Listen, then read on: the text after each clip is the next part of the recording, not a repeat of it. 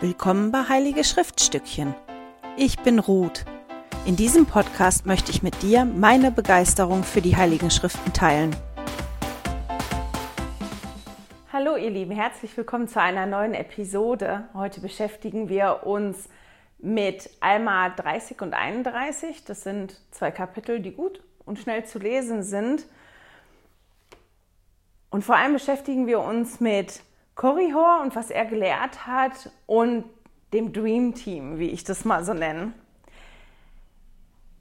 Wir haben aufgehört letzte Mal, einfach damit wir das jetzt ein bisschen einordnen können, als das Volk Antinephilehi von den Nephiten aufgenommen worden ist und die Lamaniten gegen sie gezogen sind und die Nephiten, die Antinephilehier, die jetzt das Volk Ammon genannt worden sind, also wir sprechen jetzt immer vom Volk Ammon, die haben ja ihre Waffen begraben und beschlossen, dass sie nicht mehr kämpfen und die Waffen nicht mehr erheben werden. Und deswegen sind die verteidigt worden von den Nephiten. Es gab einen sehr, sehr großen Kampf. Die Lamaniten sind besiegt worden, die, die überlebt haben, sind von dannen gezogen. Und das Volk Ammon hat sich wirklich niedergelassen im Land Jerschon. Und es gab eine ganze Weile Frieden. Die haben anderthalb Jahre, glaube ich, Frieden gehabt. Und dann ging es los, dass wieder jemand umhergezogen ist, der Dinge gepredigt hat, die nicht mit dem Evangelium übereinstimmen. Und wir können am Anfang von einmal 30 einiges darüber lesen, dass die im Land Zarahemla Religionsfreiheit hatten. Also es gab kein Gesetz dagegen, dass man umherzieht und was predigt und an etwas glaubt, was nicht mit dem Evangelium übereinstimmt. Dieser Mann, nämlich Korihor, der zog also durchs Land Zarahemla, der war unter den Nephiten unterwegs und der hat viele Dinge gepredigt, die ganz spannend sind für mich, weil ich die wirklich wiedererkannt habe. Das sind Argumente und, und Dinge, die er sagt, die ich auch schon gehört habe und die mir auch schon so gesagt worden sind. Er sagt unter anderem, dass worauf die hoffen, die glauben, dass das töricht ist und vergeblich. Und dass das Evangelium und die Gebote das Volk unterjocht. Habt ihr das nicht auch schon mal gehört? Aber all die Gebote, an die du dich halten musst, das ist ja gezwungen und das macht dich ganz klein. Korihor sagt ihnen auch, eure, Offer, eure Überlieferungen und Offenbarungen, die sind total töricht weil ähm, man kann Dinge, die man nicht sieht, nicht wissen. Keiner kann wissen, was irgendwann mal kommt und darum könnt ihr auch überhaupt nicht wissen, dass ein Christus kommen wird, dass es einen geben wird, weil keiner kann das wissen, was irgendwann kommt. Und außerdem, selbst wenn der kommen würde, ihr braucht den gar nicht, weil niemand braucht ein Sühnopfer. Wozu braucht man ein Sühnopfer? Jeder, jedem passiert, das entsprechend seinem Verhalten. Jeder macht Fortschritt und Gewinn nur anhand von, von den Begabungen, die der hat und die Kraft, die derjenige hat. Und im Übrigen ist alles, was jemand tut, kein Verbrechen, weil es gibt so und so kein Leben nach dem Tod. Mit dem Tod ist alles fertig.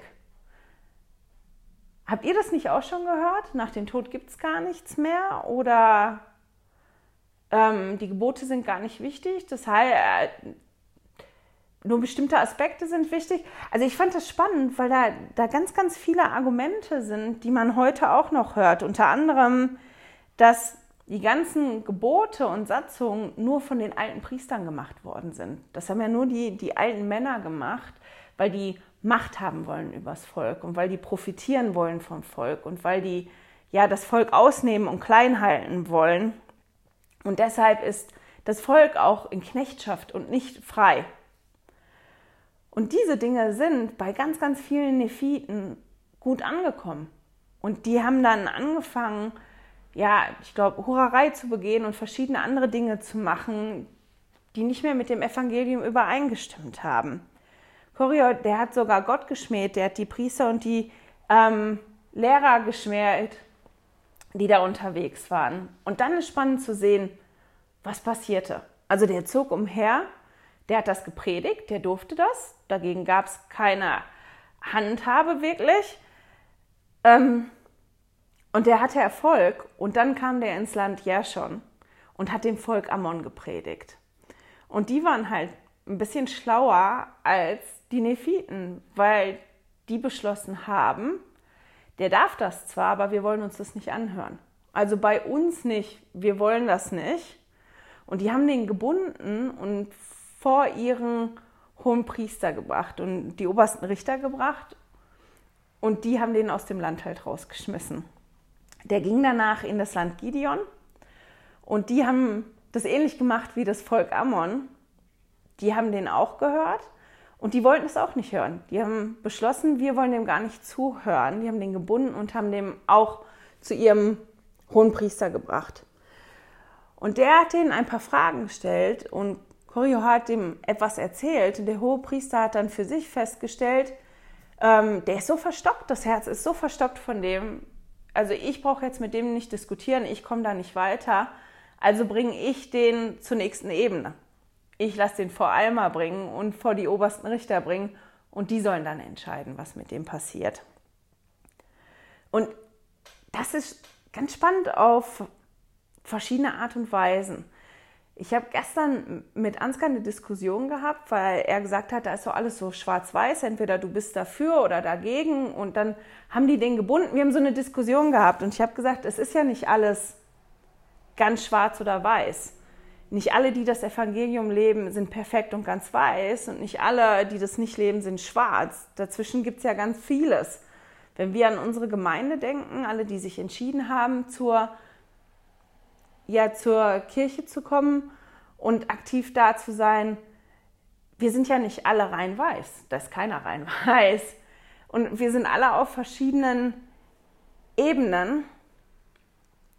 Und so ist das auch, wenn wir das lesen im Buch Mormon. Nicht immer, das ist alles sehr gut und das ist alles sehr schlecht. Wir lesen ja immer von dem Volk, aber wir dürfen nicht vergessen, wenn wir lesen vom Volk Nephi oder von Volk Ammon oder von den Menschen im Land Gideon, dass das viele verschiedene Menschen sind, dass das alle Menschen sind mit ihrer eigenen Geschichte, mit ihrer eigenen Bekehrungsgeschichte, mit ihren eigenen Problemen, die alle auf dem Weg sind, genau wie wir und alle an unterschiedlichen Punkten sind. Und dass die deshalb halt auch unterschiedlich reagieren. Viele bei den Nephiten, die haben halt das gerne gehört, weil denen das entgegengekommen ist. Ich ja, ich muss die Gebote nicht halten, weil nach dem Tod ist so und so alles vorbei. Und deswegen ist das auch kein Verbrechen, das ist auch nicht schlimm. Das ist ja auch so viel einfacher, wenn ich das nicht halten muss. Und das Volk Ammon und das Volk, was im ähm, Land Gideon gelebt hat, die haben halt für sich beschlossen, nein, wir möchten es nicht hören. Wir möchten da noch nicht mal zuhören. Und ich habe das verglichen ein bisschen wie, wenn wir jetzt hier zu Hause, wenn ihr euch vorstellt, ihr seid bei euch zu Hause. Und da kommt jemand zu Besuch und der fängt an, lauter Dinge zu erzählen, wo ihr innen drinnen spürt, nee, das ist nicht richtig und das glaube ich nicht und das will ich nicht. Und ihr mitkriegt, das bringt so eure Gefühle in Aufruhr und die Gefühle von, von den anderen Familienmitgliedern von euch in Aufruhr. Würdet ihr das zulassen? An welchem Punkt lasst ihr zu, dass jemand sowas macht bei euch zu Hause? Und wann ist das, wo ihr sagt, nein, ich möchte das nicht? Wo ihr demjenigen dann ganz klar sagt, ich möchte das nicht, dass du das sagst hier. Und wenn du nicht aufhörst damit, so eine Unruhe bei mir zu Hause zu verbreiten, dann musst du gehen. Das hat, der Gedanke hat mir das so ein bisschen näher gebracht, zu sehen, warum haben die das gemacht? Warum haben die den gebunden und höher gebracht? Dann fand ich noch spannend zu sehen, dass die für sich wussten, wie sie agieren. Die haben vielleicht festgestellt, ich möchte das nicht hören und der sagt aber manche Sachen, die klingen gar nicht so schlimm, aber ich weiß nicht, wie ich darauf antworten muss. Also suche ich mir jemanden, dem ich vertraue und von dem ich weiß, der kann mit der Situation umgehen. Und das haben die ja gemacht. Die haben den Chorior gebunden und zu ihren hohen Priestern gebracht.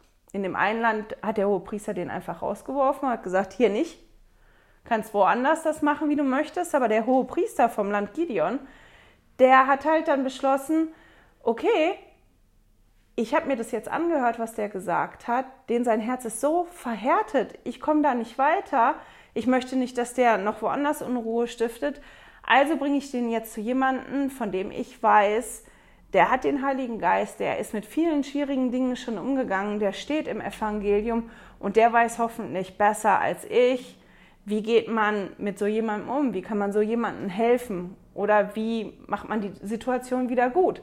Und er hat den zum Alma gebracht. Und das ist was, was wir auch lernen können aus der Situation. Wir müssen nicht immer alles wissen. Und wir müssen auch nicht immer auf alles eine Antwort haben. Und das ist in Ordnung, wenn wir vielleicht manchmal zweifeln. Aber dass es wirklich hilfreich ist, wenn wir wissen, wer ist mein Vertrauter? Wer ist derjenige, von dem ich weiß, der hat ein Zeugnis? Oder wenn ich schwank oder Fragen habe, wer ist denn derjenige, wo ich hingehen kann und sagen kann, hör mal du, ich habe Schwierigkeiten mit diesem und mit jedem, kannst du mir helfen? Was sagst du dazu? Wo kann ich eine Antwort finden? Das waren Punkte, die ich rausgeholt habe aus der Geschichte, die mir, als ich das Buch Morgen immer und vorher gelesen habe, überhaupt nicht so aufgefallen sind. Als Kurio vor Alma gebracht wird, setzt sich Alma mit ihm auseinander.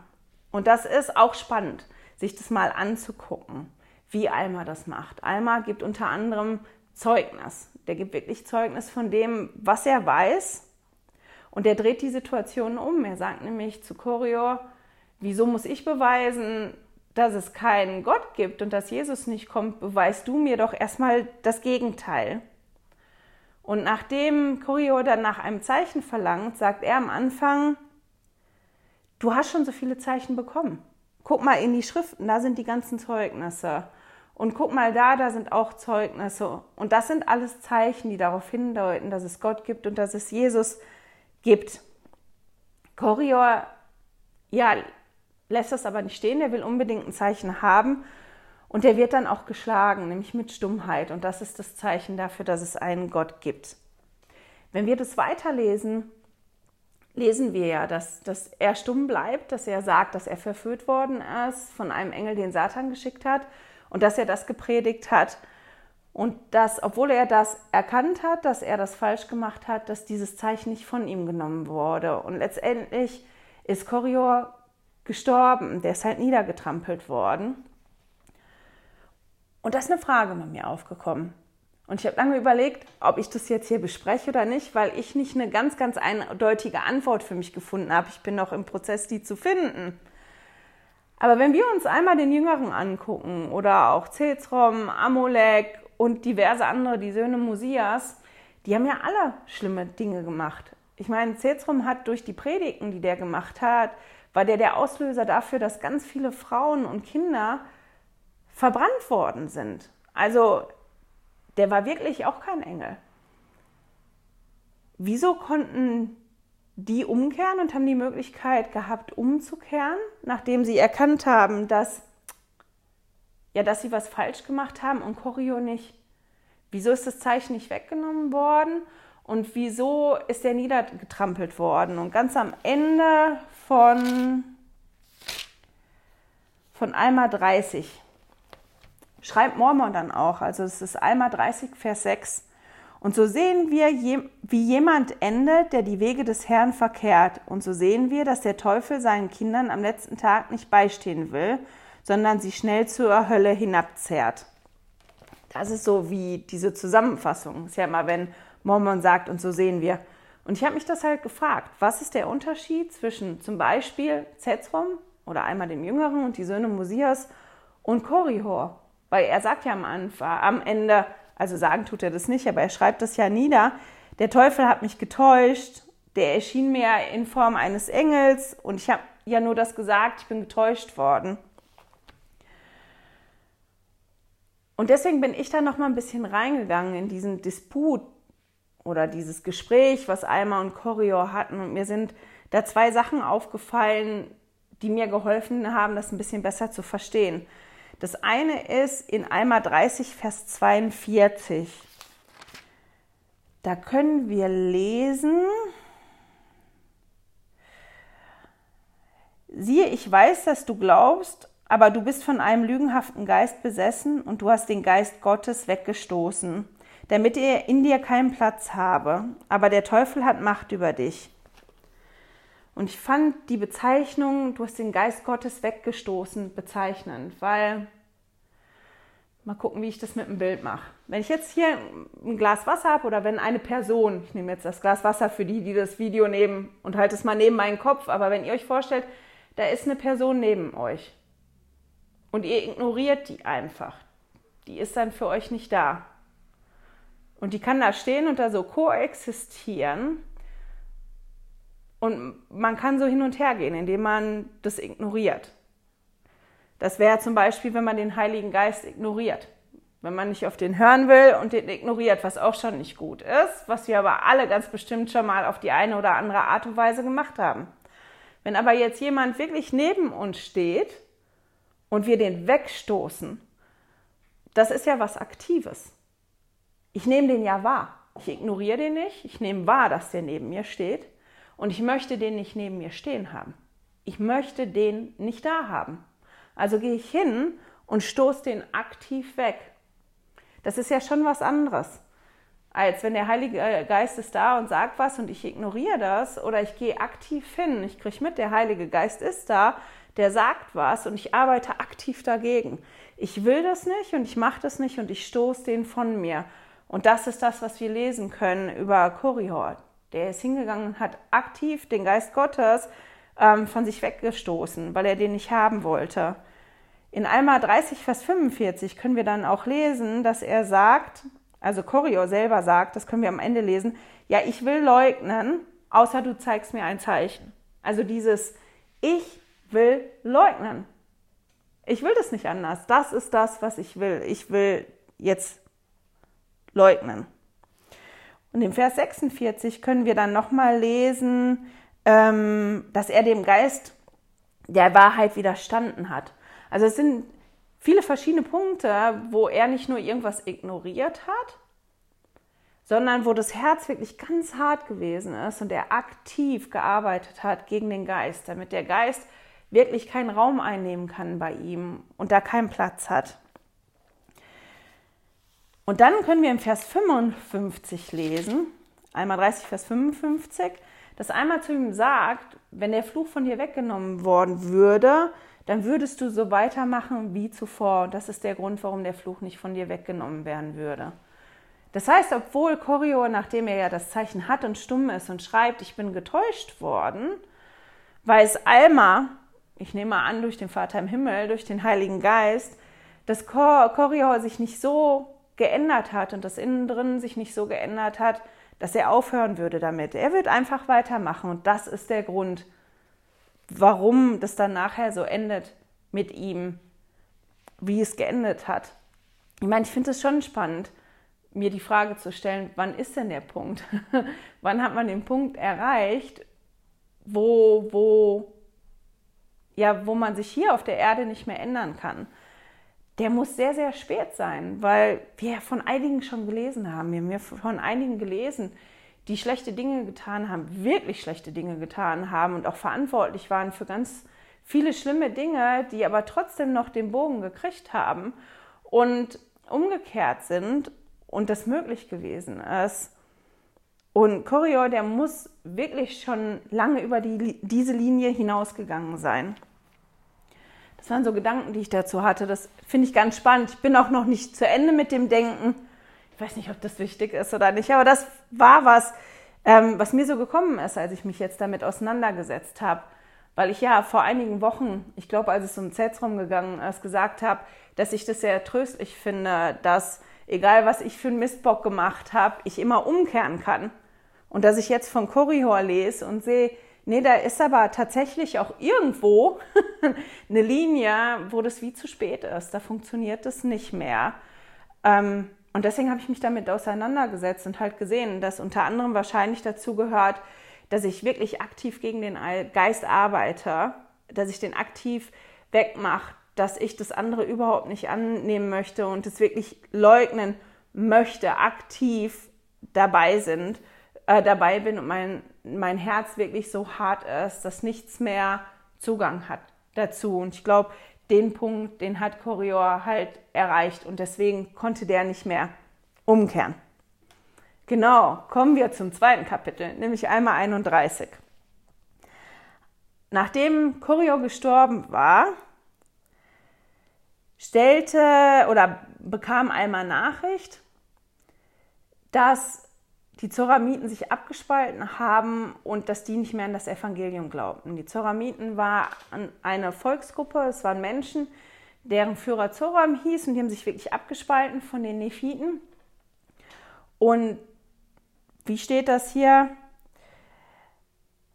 Dass halt großes Übeltun gewesen ist. Und das hat einmal sehr bekümmert dass er wusste, die Zoramiten sind ja Nephiten und die machen größtes Übeltun. Und wir haben ja schon vorher von einmal gelesen, das hat ihn sehr bekümmert.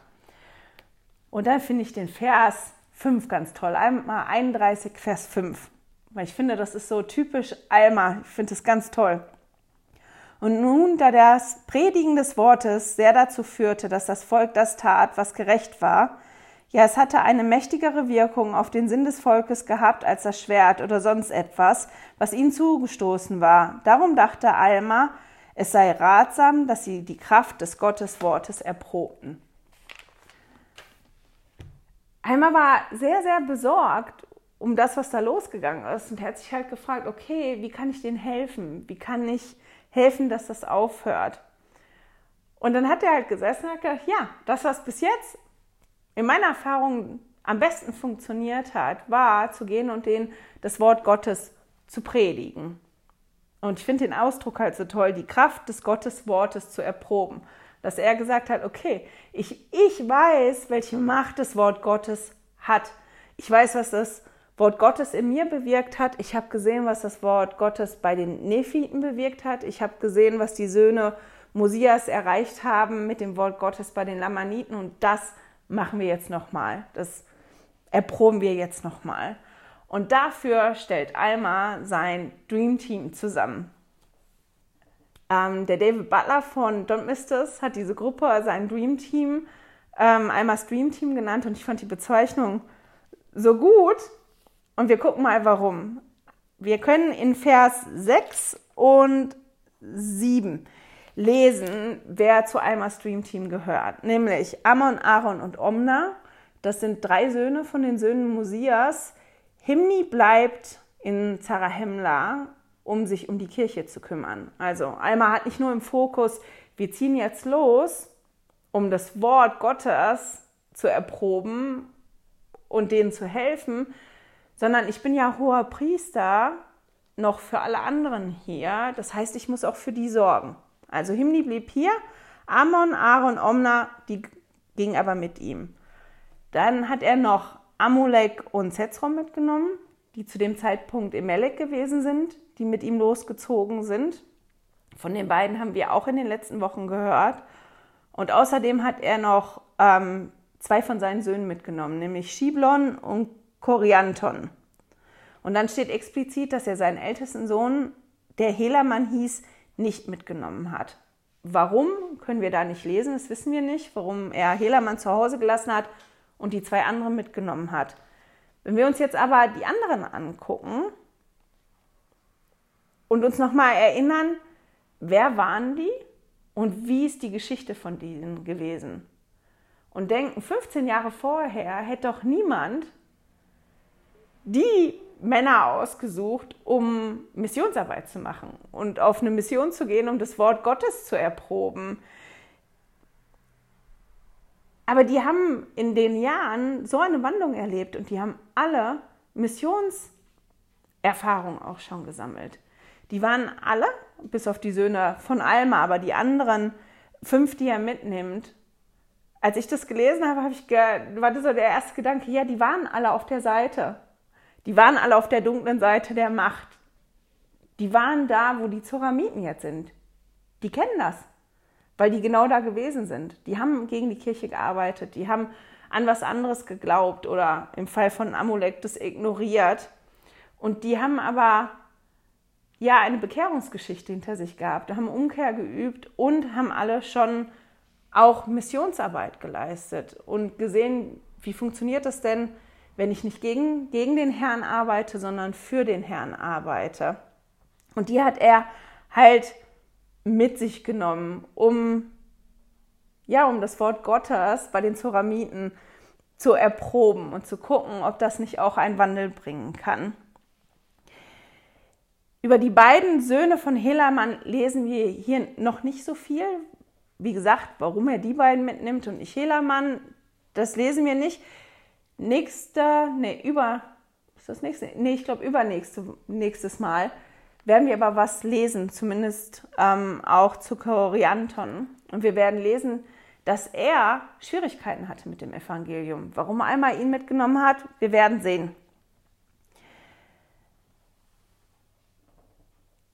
Alma hat also sein Dream Team zusammengestellt und die ziehen los zu den Zoramiten und kommen da an und sind dann erstmal ganz platt. Die kommen nämlich an den Tag an da oder sehen, wie die Zoramiten Gott verehren. Die haben einen Platz und um Gott zu verehren, muss man hochsteigen und ein spezielles Gebet sagen. Und alle Zoramiten sagen halt genau das gleiche Gebet. Und das ist ein, das ist schon fast lustig, das Gebet, wenn man sieht, wie die anfangen mit Gott, wir glauben, dass du Gott bist und dass du heilig bist. Da könnten wir ja noch sagen, ja, ja. So, und dann beten die aber auch, wir wissen, jetzt muss ich mal einmal gucken, in Vers 15, einmal 31, Vers 15. Und dass du ein Geist warst und dass du ein Geist bist und dass du ein Geist sein wirst immer da. Wir wissen, das ist so nicht, aber stellt euch mal vor, wir würden anfangen zu beten, lieber Gott, ich weiß, dass du da bist und dass du heilig bist und du hast einen Körper, du hattest schon immer einen Körper und du wirst immer einen Körper haben. Das ist halt irgendwie schon fast lustig. Aber wenn man das dann weiter liest, dann fallen halt Wörter auf und, und, und Bezeichnungen und Formulierungen, die uns sehr vertraut sind. Deswegen, ich habe das Gebet von denen zwei oder dreimal gelesen, weil die auch so Sachen benutzen wie ähm, wir sind ein erwähltes Volk, wir sind erwählt, ähm, wir sind auserwählt und so weiter. Also das sind wirklich Begrifflichkeiten, die wir auch kennen. Und deswegen muss man das da ganz genau lesen.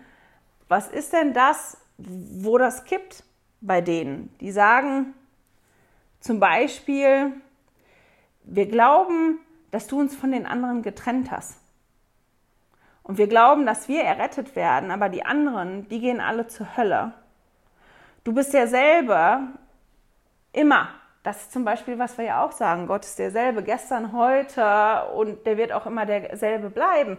Und deswegen ist das schon spannend, wenn man die Verse da mal liest und dann mal ganz darauf achtet, wo benutzen die denn Formulierungen, die wir auch kennen bei uns in der Kirche, in der Kirche Jesu Christi der Heiligen der letzten Tage und in welchem Zusammenhang benutzen die aber hier, um ein Beispiel zu bringen, die beten ja dafür, dass sie glauben, dass sie von den anderen getrennt worden sind und dass sie errettet sind, aber die anderen zur Hölle gehen. Und wenn wir jetzt aber mal überlegen, als Christus zur Welt gekommen ist und als Christus gewandelt ist auf der Erde, was hat denn Christus gelebt und was hat er uns gepredigt? Haben wir gepredigt bekommen, Du sollst getrennt werden von allen anderen, von allen anderen, die Schlechtes tun. Was hat denn Jesus getan? Hat der Abstand gehalten von denen, die schlechte Dinge getan haben? Die gesündigt haben, die die Dinge nicht gemacht haben, die sie machen sollten? Nein. Jesus war ja so eine große Nummer, das war ja so ein Aufruhr, weil Jesus das genau nicht gemacht hat. Jesus ist da hingegangen unter die Sünder und unter ja unter die, die Schwierigkeiten hatten. Der hat mit denen zusammen gegessen, der hat bei denen gewohnt, der hat die da gepredigt. Und Jesus hat immer gesagt, ich kann nicht mit Wohlwollen auf die Sünde blicken, auf die Sünde, aber nie den Menschen. Der, der wird uns nie trennen und sagen, du musst dich trennen von denen und nur du bist errettet und die nicht. Der will uns von der Sünde trennen, dass wir lernen, ihm zu folgen und die Sünde hinter uns zu lassen, das ja. Aber wenn wir uns all das angucken, was wir von Jesus lesen, geht es total dagegen. Und das ist genau auch der Punkt, was sie in ihrem Gebet sagen. Ähm, das lesen wir in Vers 16, einmal 31, Vers 16. Du hast uns, ähm, dass du uns erwählt hast, deine heiligen Kinder zu sein, und du hast uns auch kundgetan, dass es ein, keinen Christus geben wird. Und das ist genau das Problem. Wenn man Christus aus der Gleichung rausnimmt, dann kippt ganz vieles in, in selbstbezogenes, egoistisches. Wir benutzen auch den Begriff, wir sind erwählt worden. Aber wozu? Wozu hat Gott und Jesus uns erwählt? um ihnen zu folgen und um unsere Mitmenschen zu dienen. Wir sind nicht erwählt, weil wir besser sind oder weil wir was Besseres bekommen, sondern wir sind erwählt zu dienen. Und so lohnt es sich, wirklich sich das Gebet mal anzugucken, genauer anzugucken, was sind denn Formulierungen, die wir benutzen und wie verkehren die das ins Falsche. Und nachdem Alma und sein Dream Team das halt gesehen haben, waren die bekümmert und auch baff, wie, wie ist es da abgelaufen. Und dann können wir ab Vers 26 Almas Gebet lesen. Alma fängt dann an zu beten und der fängt an und das ist auch was, was wir vielleicht kennen, dass er sagt in Vers 26, Oh, wie lange noch, o oh Herr, willst du zulassen, dass deine Knechte hinein im Fleische wohnen und so große Schlechtigkeit bei den Menschenkindern sehen müssen? Das ist das, was wir auch oft genug hören von anderen und vielleicht selber auch oft genug denken. Vater im Himmel, wie kannst du das zulassen? Wie lange müssen wir uns das noch angucken, dass es so eine Schlechtigkeit gibt unter den Menschen, dass sowas passiert? Und er betet dann halt und in dem Gebet zählt er auf, die sind stolz und die haben ihr Herz auf, auf die Herrlichkeiten gelegt, auf ihre Kostbarkeiten und die Kleider und so weiter. Und dann lesen wir aber, dass er halt dann bittet um ganz spezielle Sachen. Nämlich er sagt, mein Herz ist bekümmert, tröste meine Seele in Christus. Und gib mir jetzt, während ich unter das Volk gehe, bitte ähm, die Stärke und die Geduld, die Bedrängnisse zu ertragen, die ganz bestimmt auf mich zukommen. Und nachdem er das für sich gemacht hat, und das finde ich ganz, ganz spannend, ist, dass er sagt, gib auch diese Stärke und die Geduld und diesen Trost den Brüdern, die jetzt mit mir unterwegs sind und mit mir jetzt diese Arbeit machen und hilf uns, Erfolg zu haben, hilf uns, die Herzen zu erreichen. Und dann kommt halt der große Unterschied. Und jetzt muss ich mal einmal schnell gucken. Ich habe nämlich vergessen, mir die Schriftstelle aufzuschreiben. Genau, in einmal 31, Vers 35. Und dann lesen wir den großen Unterschied zwischen dem Gebet von den Zoramiten und dem Gebet von Alma und auch der Grundeinstellung. Und was passiert, wenn man Jesus rausnimmt aus der Gleichung? Die Zoramiten haben ja gebetet, Danke, dass wir ein erwähltes Volk sind. Danke, dass du uns getrennt hast von den anderen. Danke, dass wir erlöst sind und die anderen zur Hölle fahren. Und jetzt das, was Alma betet. In Vers 35. Sieh, o oh Herr, ihre Seele ist kostbar und viele von ihnen sind unsere Brüder. Darum schenke uns, o oh Herr, Macht und Weisheit, dass wir diese unsere Brüder wiederum zu dir bringen können. Alma hat bei sich Jesus in den Mittelpunkt gestellt. Der folgt dem Evangelium, der probiert sein Bestes zu geben. Und weil er weiß, wie wichtig und kostbar das für ihn ist, fällt ihm das so schwer zu ertragen, wenn andere ja das nicht haben. Das ist das, warum er sein, so einen großen Missionseifer hat. Das ist das, warum er betrübt ist. Und das kann er fühlen, weil er sieht, dass die Seelen von den anderen kostbar sind. Er sieht, dass die Seelen der ähm, Zoramiten kostbar sind und dass sie die Brüder sind. Und weil das so ist, möchte er die wieder zum, zum Herrn zurückbringen. Und ich habe mich halt gefragt, als ich das gelesen habe, wie ist das denn mit mir? Ähm, wenn ich Ärger habe mit jemandem oder wenn ich jemanden nicht leiden kann, das ist ja normal. Ich glaube, jeder von uns hat irgendjemanden, den er ganz schwierig findet oder den der nicht leiden kann, mit dem er streitet oder gestritten hat. Kann ich, obwohl ich jemanden schwierig finde und sehe, der macht da was falsch oder ich empfinde es als falsch, kann ich sehen, sehen, dass die Seelen kostbar sind und möchte ich das Beste für denjenigen. Und ich musste so ganz ehrlich sagen für mich, nö, nicht immer. nicht immer. Und das ist was, wo ich gedacht habe, ich finde, es kommt immer dazu, zu diesem Wunsch. Das ist auch ein bisschen, wenn wir jetzt zurück zu Chorior gehen, der gesagt hat, ich möchte das leugnen. Was ist denn das, was ich möchte? Welchen Wunsch habe ich? Habe ich den Wunsch, mehr Glauben zu entwickeln? Und, und wir sind ja immer in diesem Bekehrungsprozess. Die Bekehrung ist ja nie abgeschlossen. Das ist ja was, wo wir konstant drin sind. In welche Richtung möchte ich da gehen? Was ist wichtig? Und, und wenn ich wirklich gestritten habe mit jemandem, wann ist der Punkt erreicht, wo ich mich hinknien kann und sagen kann, Vater im Himmel, hilf mir, doch bitte ähm, zumindest zu erkennen, dass derjenige auch wertvoll für dich ist. Für mich vielleicht im Moment nicht, weil ich voll bin mit schlechten Gefühlen, aber für dich ist der genauso wertvoll, wie ich bin. Und das ist was, ähm, was ich festgestellt habe, mal in einer Situation, wo, wo ich wirklich angegriffen worden bin, wo ich beleidigt worden bin, wie ich nie in meinem Leben beleidigt worden bin. Ähm, wo ich für mich mal sehen konnte, wie, wie kann denn ein Vergebungsprozess ablaufen. Und der Vergebungsprozess, in dem ich mich befunden habe, der ist wirklich über Jahre gegangen. Und der hat ganz, ganz viele Stufen gehabt und wirklich befreiend. So richtig, dass ich befreiend war, war der Punkt, als ich das erreicht habe, dass ich an denjenigen denken konnte, ohne böse Gefühle zu haben und ohne ja, ärgerlich zu werden, ohne dass mir die Galle hochgekommen ist.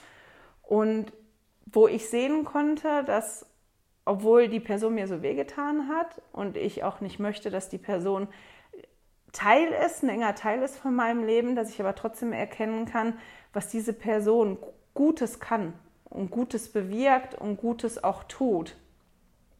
Das war der Punkt, der, der ja mich wie befreit hat. Das hört sich jetzt vielleicht blöd an, aber das ist das, wenn man sagt, wenn man vergeb, vergibt, vergeben und vergessen, vergeben, dass man da so, das ist dann was, was einen nicht mehr, was man nicht mehr mit sich rumträgt. Das ist ein Stein, den man loslassen kann, ein Gewicht, was man loslassen kann. Und das ist der Punkt, wo man das dann wirklich zum Vater im Himmel hinlegt und, und sagen kann, ich bin da jetzt durch und ich bin fertig damit.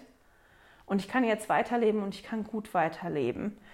Und da kann ich sehen, dass Alma da halt schon sehr weit ist.